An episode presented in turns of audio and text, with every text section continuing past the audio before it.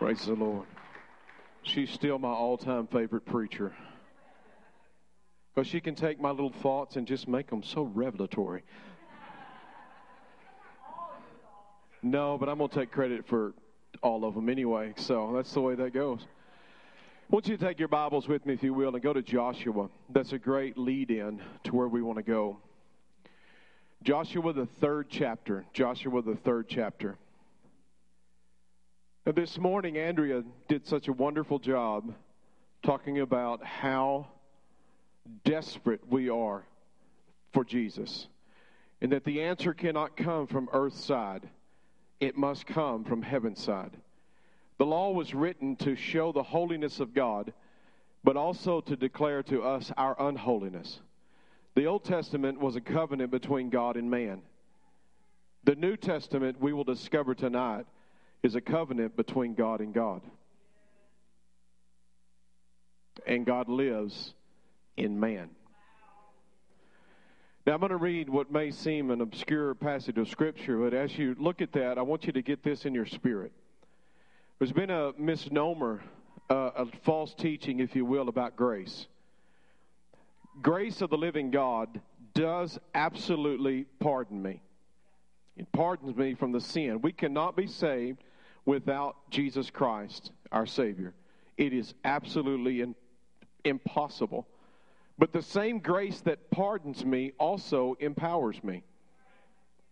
If I'm not empowered, then really and truly I'm not pardoned.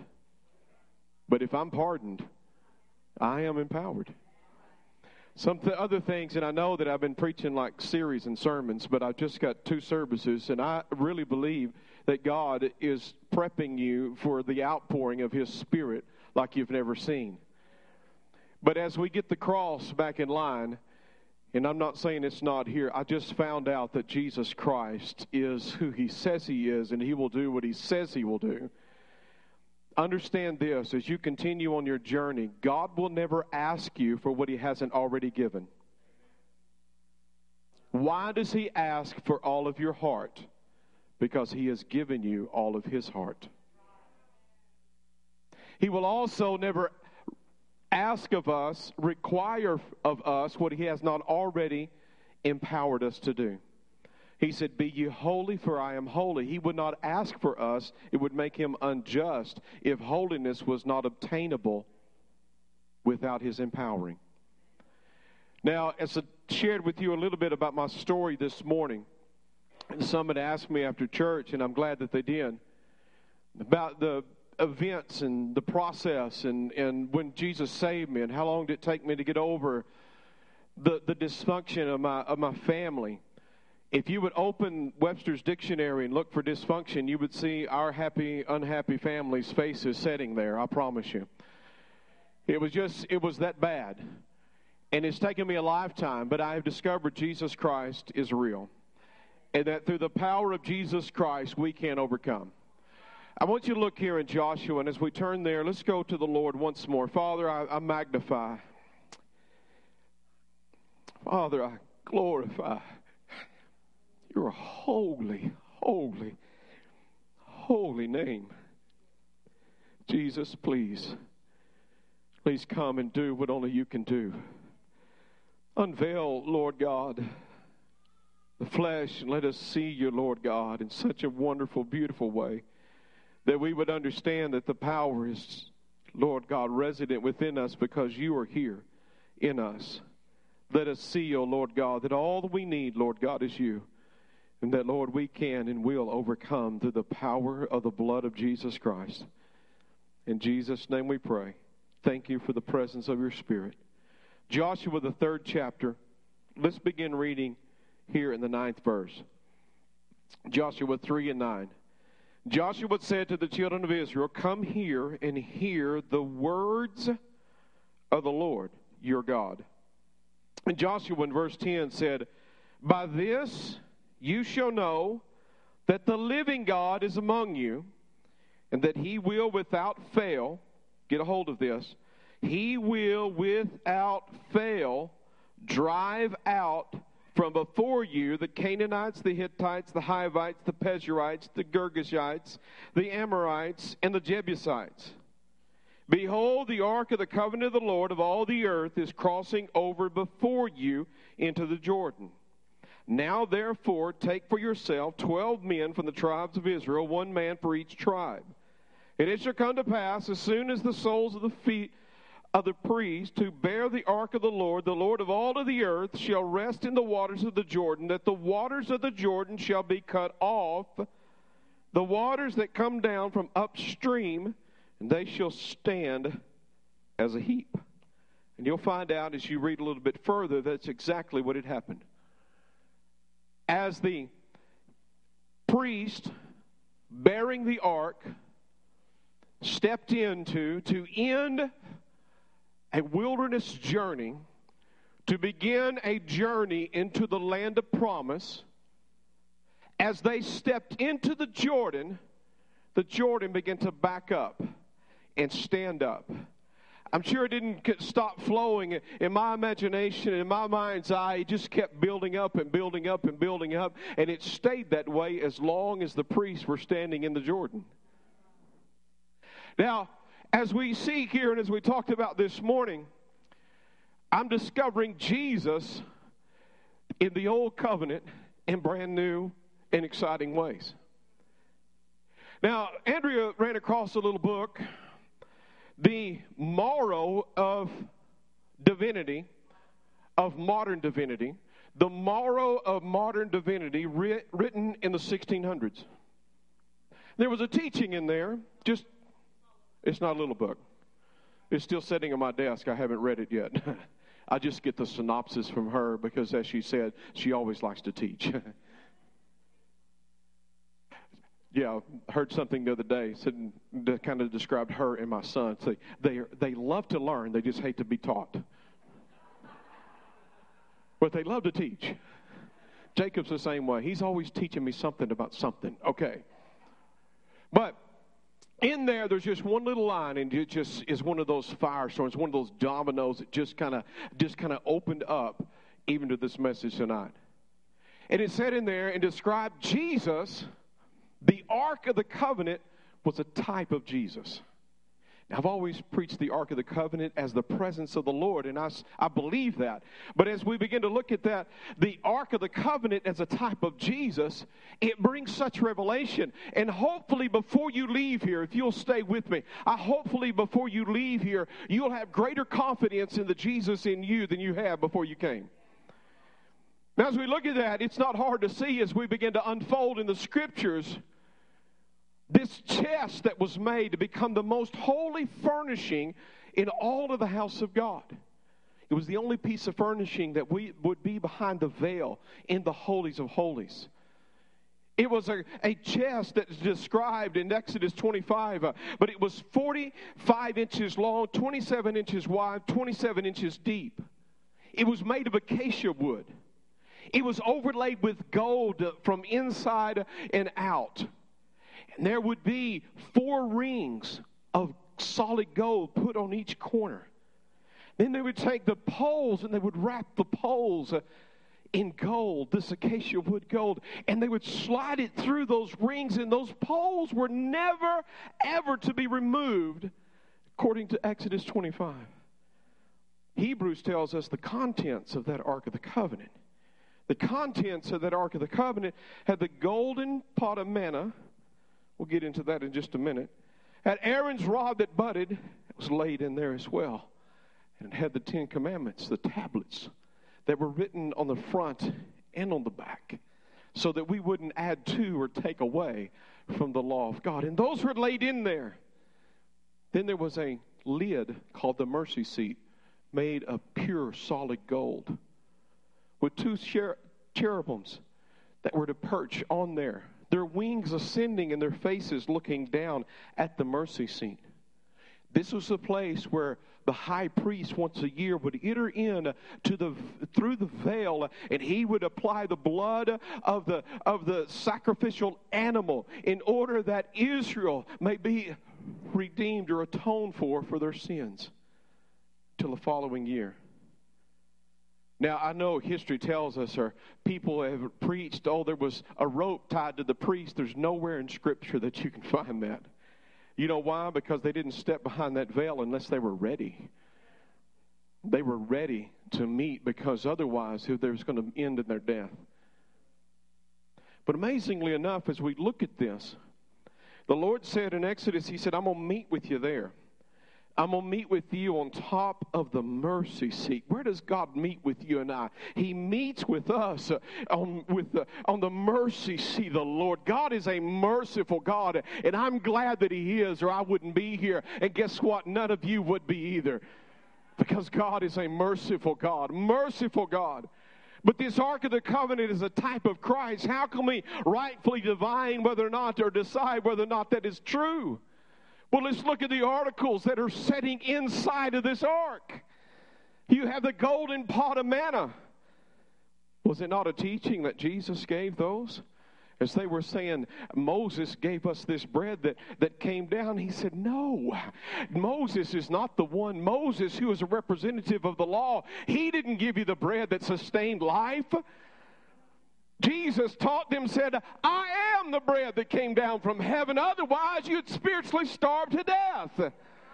And it was meant to be a nourishment to the internal soul of man so that we may build a relationship with the living God. What is God interested in? He's interested in relationship with every individual.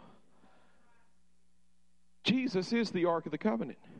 Jesus is the Ark of the Covenant. Now you got Aaron's rod that budded. Man, you want some exciting stories? Go open up the Word of the Lord and you'll discover some things that are in there. There was a rebellion that rose up. Here's Korah, and here is Dathan. And they decide that they have every bit of right to, to enter into the veil and do all that, that Moses and the sons of Aaron are doing. The Lord said, No, you don't. What happened? There, as you'll discover, Korah and Dathan re- rebelled against Aaron, Moses and Aaron. The Bible tells us, as Moses was, was telling us in, in first in Numbers 16 and 17. He said, You boys better back up away from the tents of Korah and Dathan. Moses is bold enough to say, if they die by natural means, then I'm not even a man of God. But he said, let something happen that's never happened before. Let the earth open up and swallow them up. That's knowing some, that's taking a chance, is it not? But guess what? People started backing up. And when they did, the earth opened up and it swallowed the dwelling places of those men. Wow, if that wasn't enough, the fire of God came out and devoured the 250 men that brought the revolt to begin with and destroyed them. But it did not stop the murmuring of the people. They were mad. They said, All right, let's do this. This is from the Lord. We're going to do this. We're all going to get almond branches, and we're going to put the names of each of the tribes on the almond branches, and we're going to lay them before the presence of the Lord. And the one that sprouts leaves and buds and bears fruit, branches, mind you, they will be the ones whom God has called to be his priest. They did exactly that. They wrote Aaron's name, they wrote the other individual's name, they laid that down in the presence of the Lord, got up the next day. There were 11 branches that were cut off from an almond tree, but now they bore no fruit. Why? Because they were not connected where Aaron's branch was connected. But Aaron's branch was not connected to a root system on earth. If you want to be fruitful, you got to be connected to a supernatural soil, which is Jesus Christ. If you're not bearing fruit, my question is are you connected? If you're not connected, you're not going to bear fruit. But if you are connected, as you abide in the vine and the vine abides in you, you will bear fr- much fruit, and therein is my Father glorified, Jesus said. So the root system we have is not a natural one, it's a spiritual one. How can a nobody from nowhere get up and do anything for anybody? How? Because the connection. No other reason. I'm the branch, he's the vine. It's his fruit that I bear, it's not my own. Now, so look at that. But see what the declaration was that day is that the Lord was showing them look, the reality is, there will come a day where the high priest will be the one who steps forth, and he will not only be the high priest, uh, he will also be the one who offers his own sacrifice, uh, which will be himself. Uh, and we will not violate uh, the order that I have set forth uh, because that uh, Levites uh, are just a representation, just like that, just like that branch is a representation of the priest that is going to come. and I'm not stopping the process to please you bunch of rebels. He will be called a high priest forever after the order of Melchizedek, speaking of Jesus, back to the ark.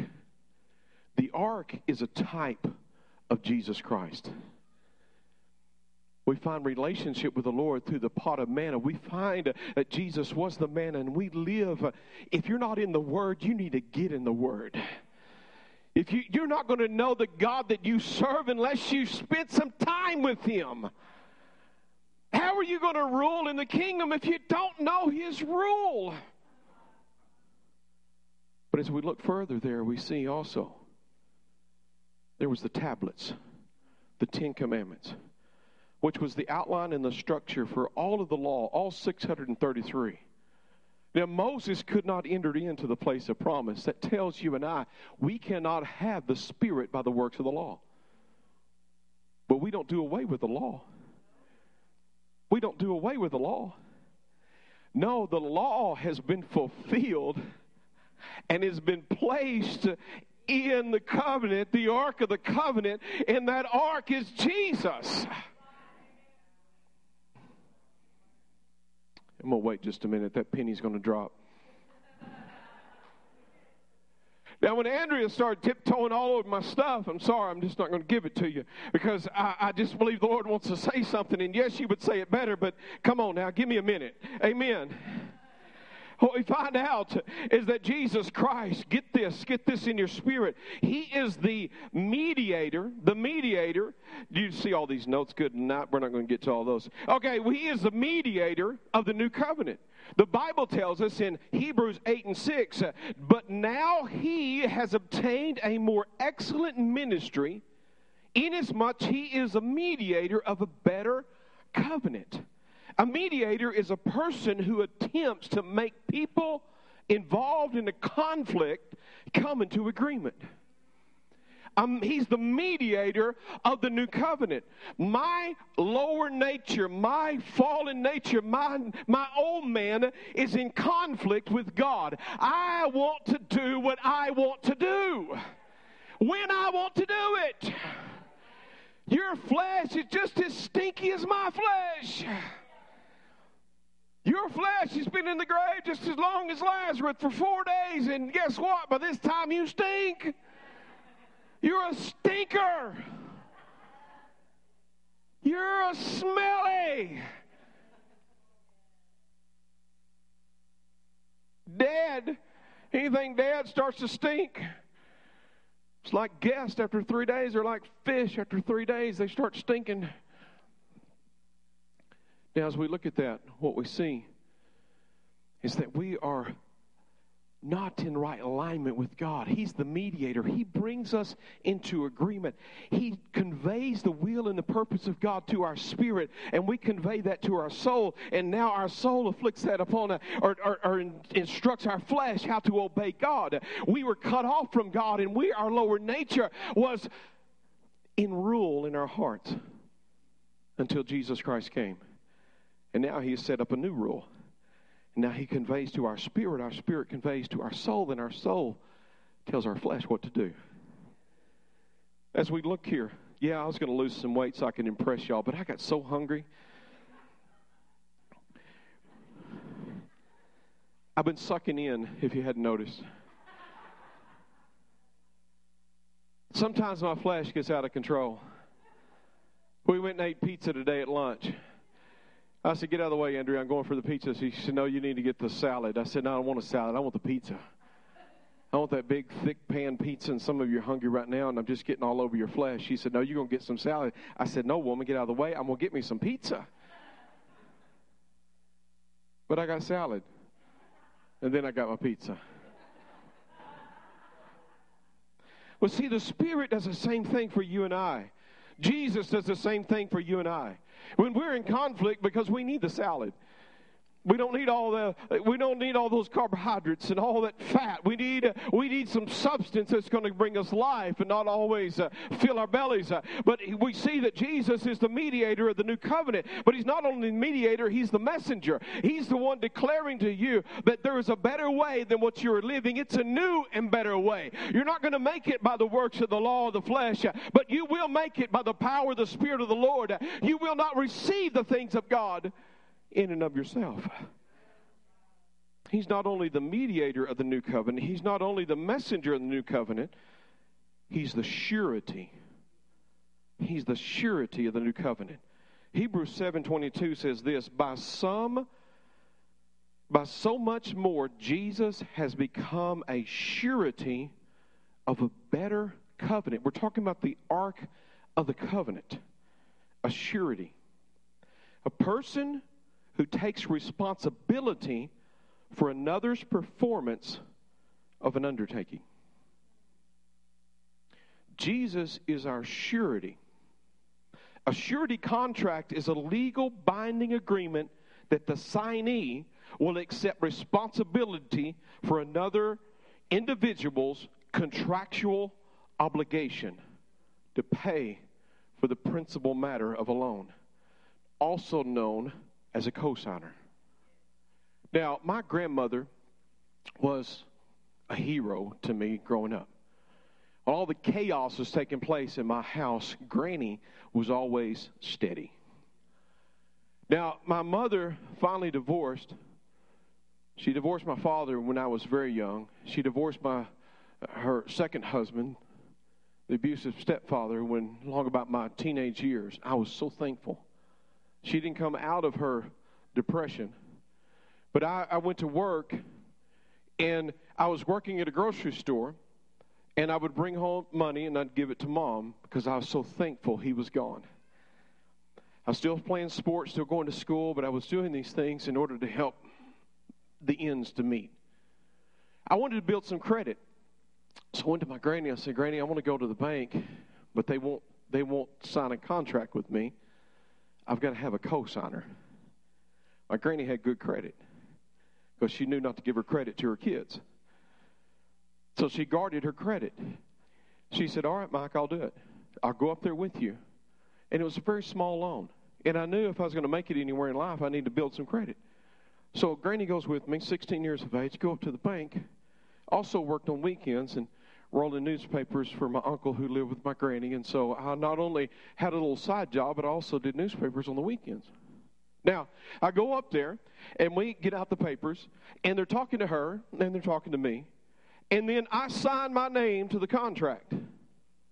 And then my granny, Murdy Palmer, writes her name on the bottom line. Let me tell you, that did make the, the, the note payments. But see, the bank was in contract with me, yes. But let me tell you, ultimately, their confidence was not in me. This 16 year old kid that's trying to build some credit because I had no history of credit. But they had every bit of confidence in my granny because my granny paid her bills. She paid in full, and if I would have foreclosed or if I would have uh, uh, foregone that payment, she would make that payment. She never did, uh, but it was there.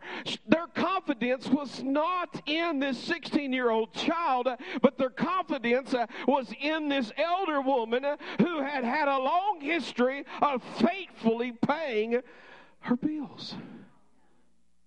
Now, two things I want to share with you about that. This is where the the joy of living for the Lord Jesus comes in. He is my surety. He's my co-signer. He's my granny. Lord, I need no no disrespect. Okay, let's keep going. Why do I say that? Because the truth is, I was born into a world of sin and I had such debt that I could never, ever, ever, ever, never pay. But the Lord went to the, He went to the Father's throne room with me and He said, All right, I'm putting my name in blood on the bottom line. And if He fails, I will be right there to take care of him. In fact, I'm going to pay it in full. But can you imagine your life? If you were not always trying to earn God's favor, trying to do what God has already done for you. He is my surety. He is my surety. He is my surety. He has taken care of the sin debt that was against me. And now if I fail, guess what? He picks me up and keeps me going. So we're going to make it a little further. Just come on. You're, you're not earning my love. You already have it. We're just going to keep going. I want you to walk in blessing, son. I want you to move in blessing. Now, my granny was a good woman. She's gone on to be with the Lord. She was a good, good woman. But she wouldn't be surety for you. Why? Because she didn't have a relationship with you. She don't know you. Jesus is in relationship with his children. That's why he is your surety because uh, you're feasting upon the manna which is in Jesus. Uh, and you're not walking in your own righteousness uh, because it's his uh, fulfillment that's being accomplished in you. Oh, has anybody got any confidence in God yet? He's a God of mercy. Now, I made a statement that in the old covenant, it was a covenant between God and fallen man. And the truth is, we would never, ever succeed. But the new and better way, we find out in Isaiah 42 and 6 I am the Lord and have called you in righteousness and will hold your hand and I will keep you and give you as a covenant to the people as a light to the Gentiles. Who does the Father hold covenant with in the new covenant? His covenant is with Jesus. That's the new and better way. Jesus is the mediator of the new covenant. He is the messenger of the new covenant. He is the surety of the new covenant. And guess what? He is also the covenant. Somebody just got peace. Peace just came over you. It's taken me a long time to get to this place of revelation. But you know what? It brings joy. Now, how does that apply to my life and to your life? I'm, you're asking such good questions. Are you still with me? We've got just a little bit further to go. And Joshua said, By this you will know that the living God is among you, that he without fail shall drive out from before you all those enemies that are listed. Now, what we're looking at tonight is not the Lord to open up uh, physical Jordan so that we can enter into a place of promise. No, no, no. But Jesus, when that ark entered in to that place, into that Jordan, there it is. When the ark entered in to the Jordan River, which was an was for the Israelites that came out of Egyptian bondage, wandered in the wilderness for 40 years, and now they're getting ready to enter in.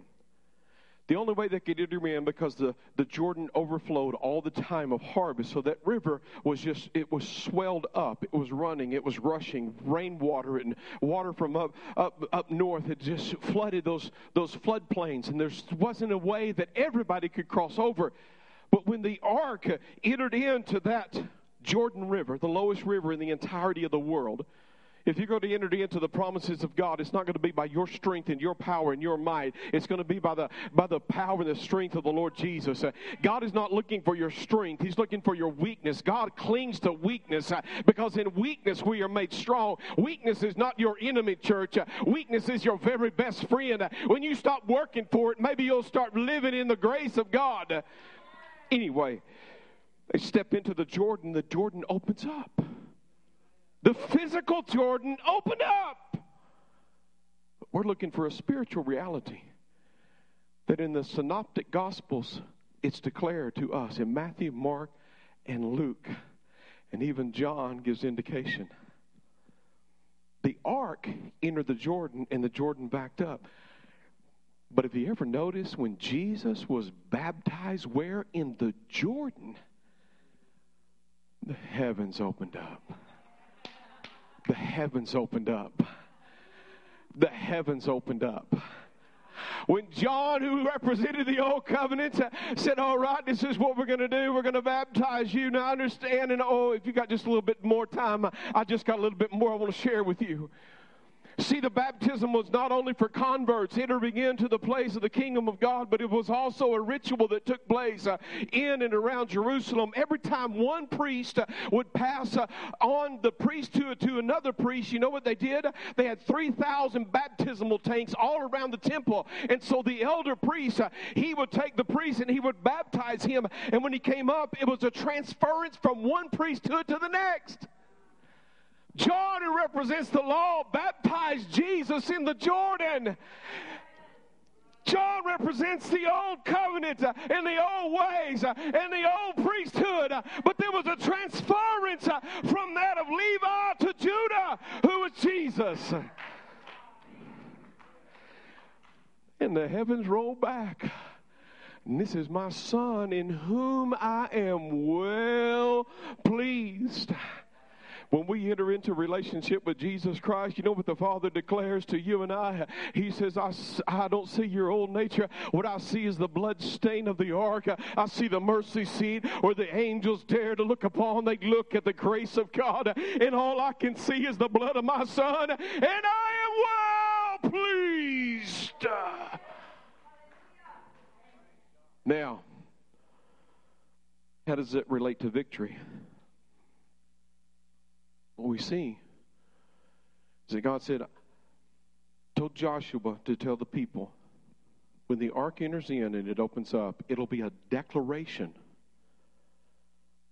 to my people that I have gone ahead of them to destroy their enemies. When Jesus was baptized in the Jordan, the heavens opened up as a declaration to you and I that our enemies were defeated on Calvary. All done. Jesus said it was finished. He didn't say there was more to do. He said, It is finished.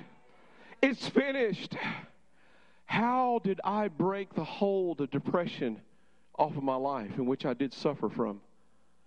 As a young pastor, pastoring our first church, let me tell you, ministry will bring out the worst that's in you. It will. There are those of you that are running from the call tonight because the call is going to require not just a little, it's going to require everything. And you step into the ministry, you can't, with all authenticity, stand before the pulpit to deliver the word of God if you're holding back. The ugly in your life is going to surface.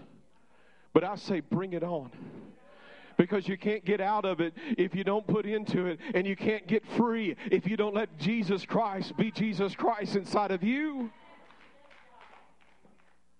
But it's a declaration that Jesus has defeated the enemies. He's destroyed the enemies, past, present, and future. I was a young pastor. We were pastoring a little church, and it was well before I probably needed to be pastoring. I'd only been saved five years. Four, sorry. See, worse than I thought. People said, You're too young to pastor. I said, Yeah, I certainly am. only been saved four years. I messed up on my first communion, Matthew, Pastor Matthew. I almost, I didn't, it wasn't a complete mess up, but I almost had them drink the juice before they ate the bread. There was one man who was so indignant, he got up and marched out of the church. I thought, well, how many more can I run off?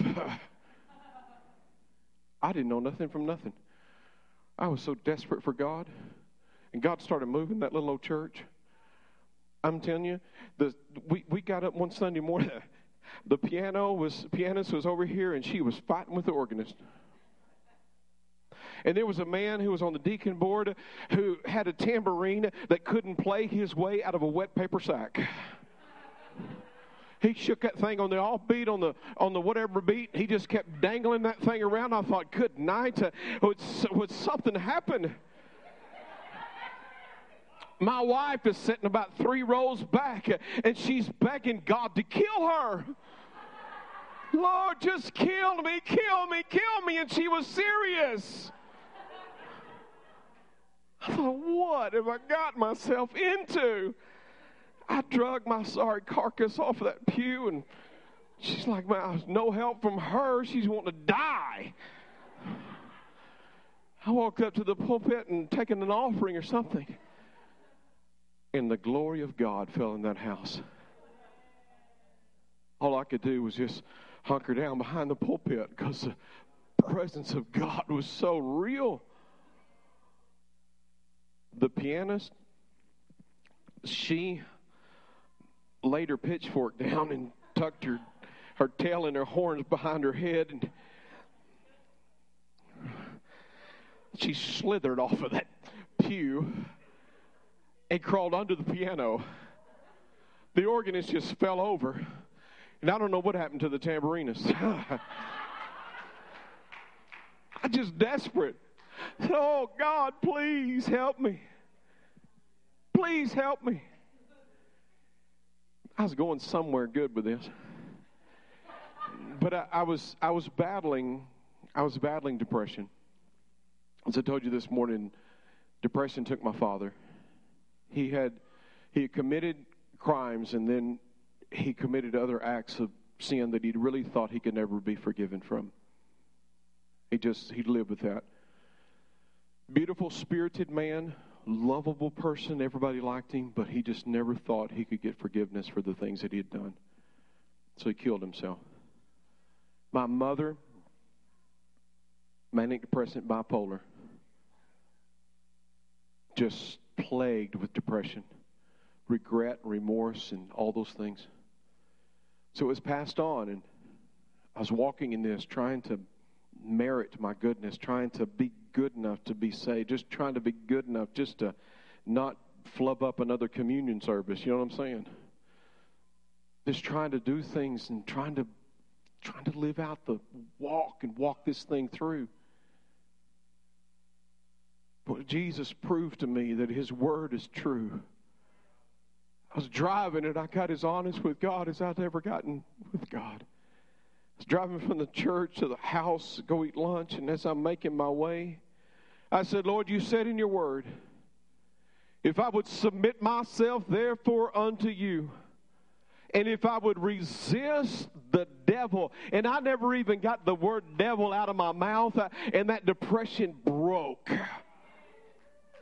Why? Because Jesus stepped into that Jordan and the heavens opened, and he declared to you and I that that priesthood is not an old priesthood merited in the covenant between man and God, but now there's a new priesthood, and in that new priesthood, now the covenant is between God and God, the Father and the Son.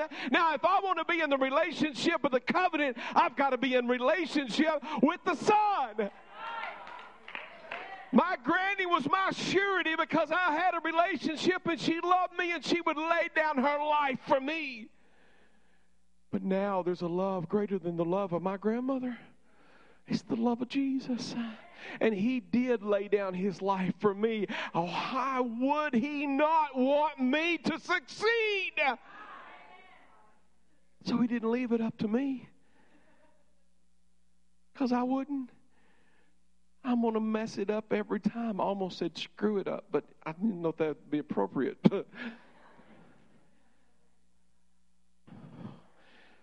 Just give you my thought pattern here. But see, the Lord knew that you would screw it up too. Why do you think that he took 12 ragtag and one of them was a betrayer and invest his life into them for three years? Because he didn't have as much confidence in them as he had in himself. He said, Peter, when you're converted, when you just you go strengthen the brethren. Peter, do you love me? Do you love me? Do you love me? Then go do what I told you to do. You're in relationship with God. That Jordan backed up that day as a natural portrait what Jesus did for you and I 2,000 years ago. The heavens opened up, that spiritual Jordan, to declare to you and I there is victory in Jesus. I've got about 10 more series rolling up in me, but I'm going to quit. Okay, thank you.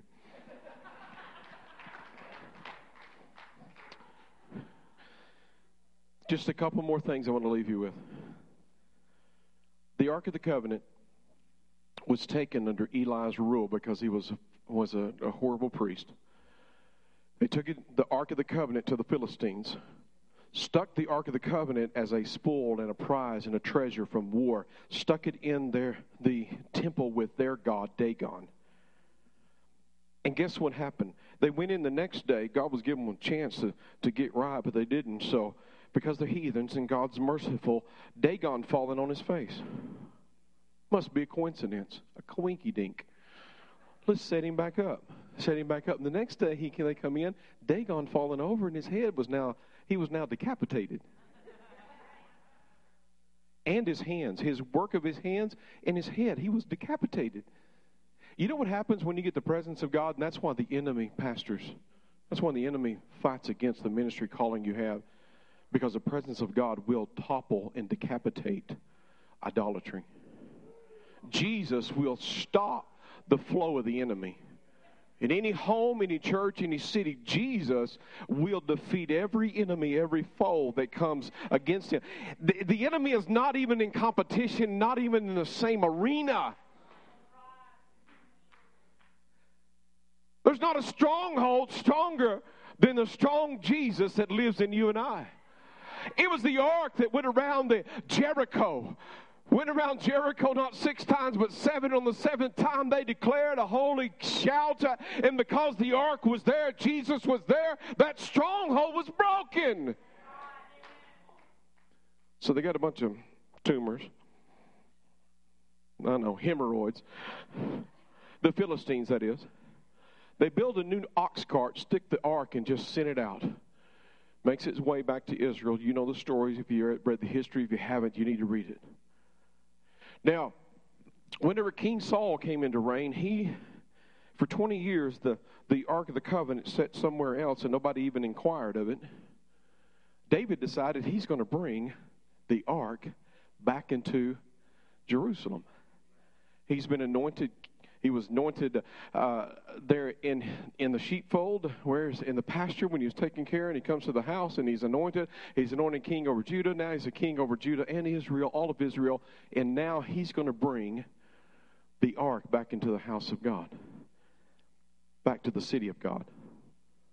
What did he do? Unfortunately, he took his cues from the world and he put the ark on a new ox cart, a beast of burden and he began to drive that to the house of God.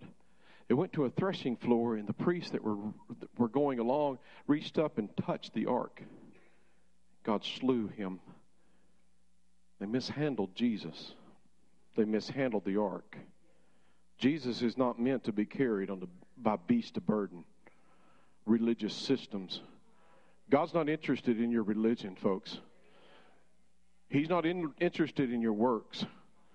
Stop sticking him on a, a man made ox cart and start carrying Jesus how he should be carried. The divine connected to the natural because he said, put the poles in there so that the priest could transport, uh, and only the priest should be the ones that transport the Ark of the Covenant, just like you and I are called a, a, peculiar people, a royal priesthood, uh, to call forth the praises of God. Uh, it's time that we stop letting somebody else, uh, in some man made ingenuity, carry the presence of God when you are meant to house and to hold and to walk in victory with Jesus.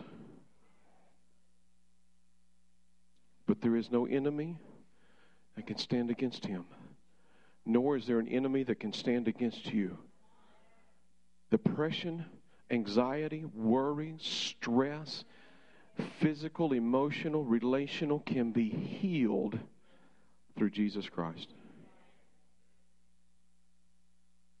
He gives us so many portraits that show us how beautiful this message of the gospel is.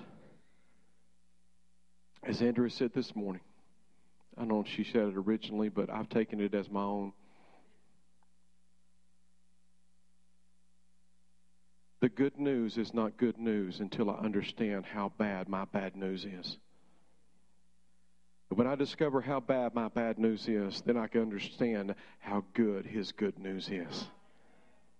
Because without Jesus, I would not only be in the wilderness, I would still be in Egypt under the fierce taskmaster of the devil, living in depression, alcoholism, suicidal. I had a medical doctor in this church sit over here at Red Lobster, and he wanted to know why I was not an abuser, why I was not suicidal, and why I was not uh, uh, hooked on, on alcohol and all the other devices that I came out of. This is a spirit filled man who grew up in an Assembly God church, and he's a medical doctor, and it baffled him why all of those things were not transferred over to me.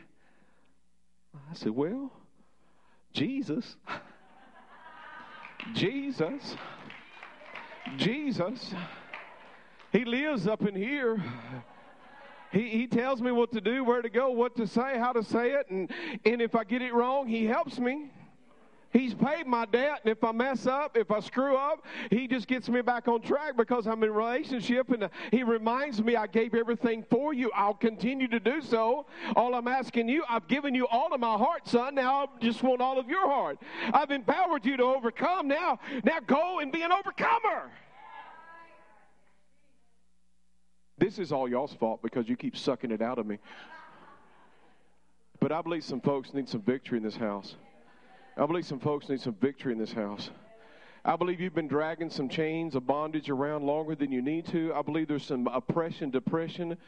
You know, I used not to share my story when I pastored here, but I found out it's not my story when Jesus enters in because it now becomes his story.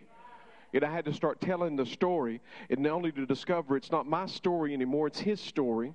And now it, it is the very thing that God uses most in order to help people be set free. And I say, Oh, victory in Jesus. Whoever thought that beaten, broken down little boy who lived in shame and pain and regret and self destruction would ever amount to anything? The world didn't believe it. I didn't believe it. Nobody around me believed it. But Jesus never stopped believing in his spirit in me. And he showed me that there's a better covenant. It's a covenant between my Father and I am His Son, and now you're my Son, and now you enter in, you're heir and joint heir with Jesus Christ, and now you can go to the Father and you say, Oh, but Father, Daddy, Daddy, I need you. I was deader than a doornail sitting on that pew this, this evening. I said, Jesus, you're going to have to show up. But you know what? God is faithful. He's faithful. He's faithful when I'm faithless. He remains faithful. Jesus. It's the same yesterday, today, and forever. Worship team, get up here. They're going to think I'm never going to quit.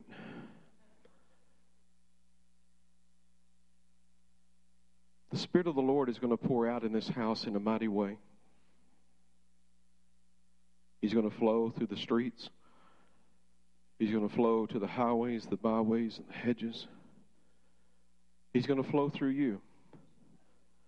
The Lord is looking for a church to pour His Spirit into in every region, in every city, in every place. Your pastors are divinely called and ordained to be here. Your pastors are divinely called in order to be here. God is going to enable them to accomplish all that He wills. God is going to use you to accomplish His desire because Jesus is coming. Jesus is coming. Jesus is coming. If His Spirit does not pour out in these last days, we have no hope. We have no hope because we need the revelation that comes only by the Spirit.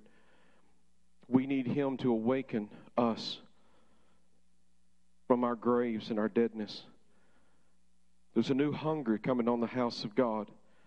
It's a hunger that is so ravenous that's going to cause the lepers to get up from the gate and start marching into the enemy's camp. And when they do, that hunger is going to drive the city of God out of their strongholds, that they're going to stomp doubt right at the gate, and they're going to enter into the enemy's camp, and they're going to take back the spoils that belong to the house of God. I'm speaking a prophetic word to you right now. Your children need you. If you have relationships that are broken, it's time to mend them. If you've got hurt and pain and addiction, it's time to be set free. If you've got worth issues, let me tell you, Jesus Christ can make you a new person again. No one hated themselves more than I hated myself. No one was more ashamed of themselves than I was. But Jesus Christ has helped me to overcome shame by accepting his acceptance and shunning that shame to find out that I am all that I need to be in him and I don't need to be anybody else. I don't want to be anybody else. I want you to stand, if you will.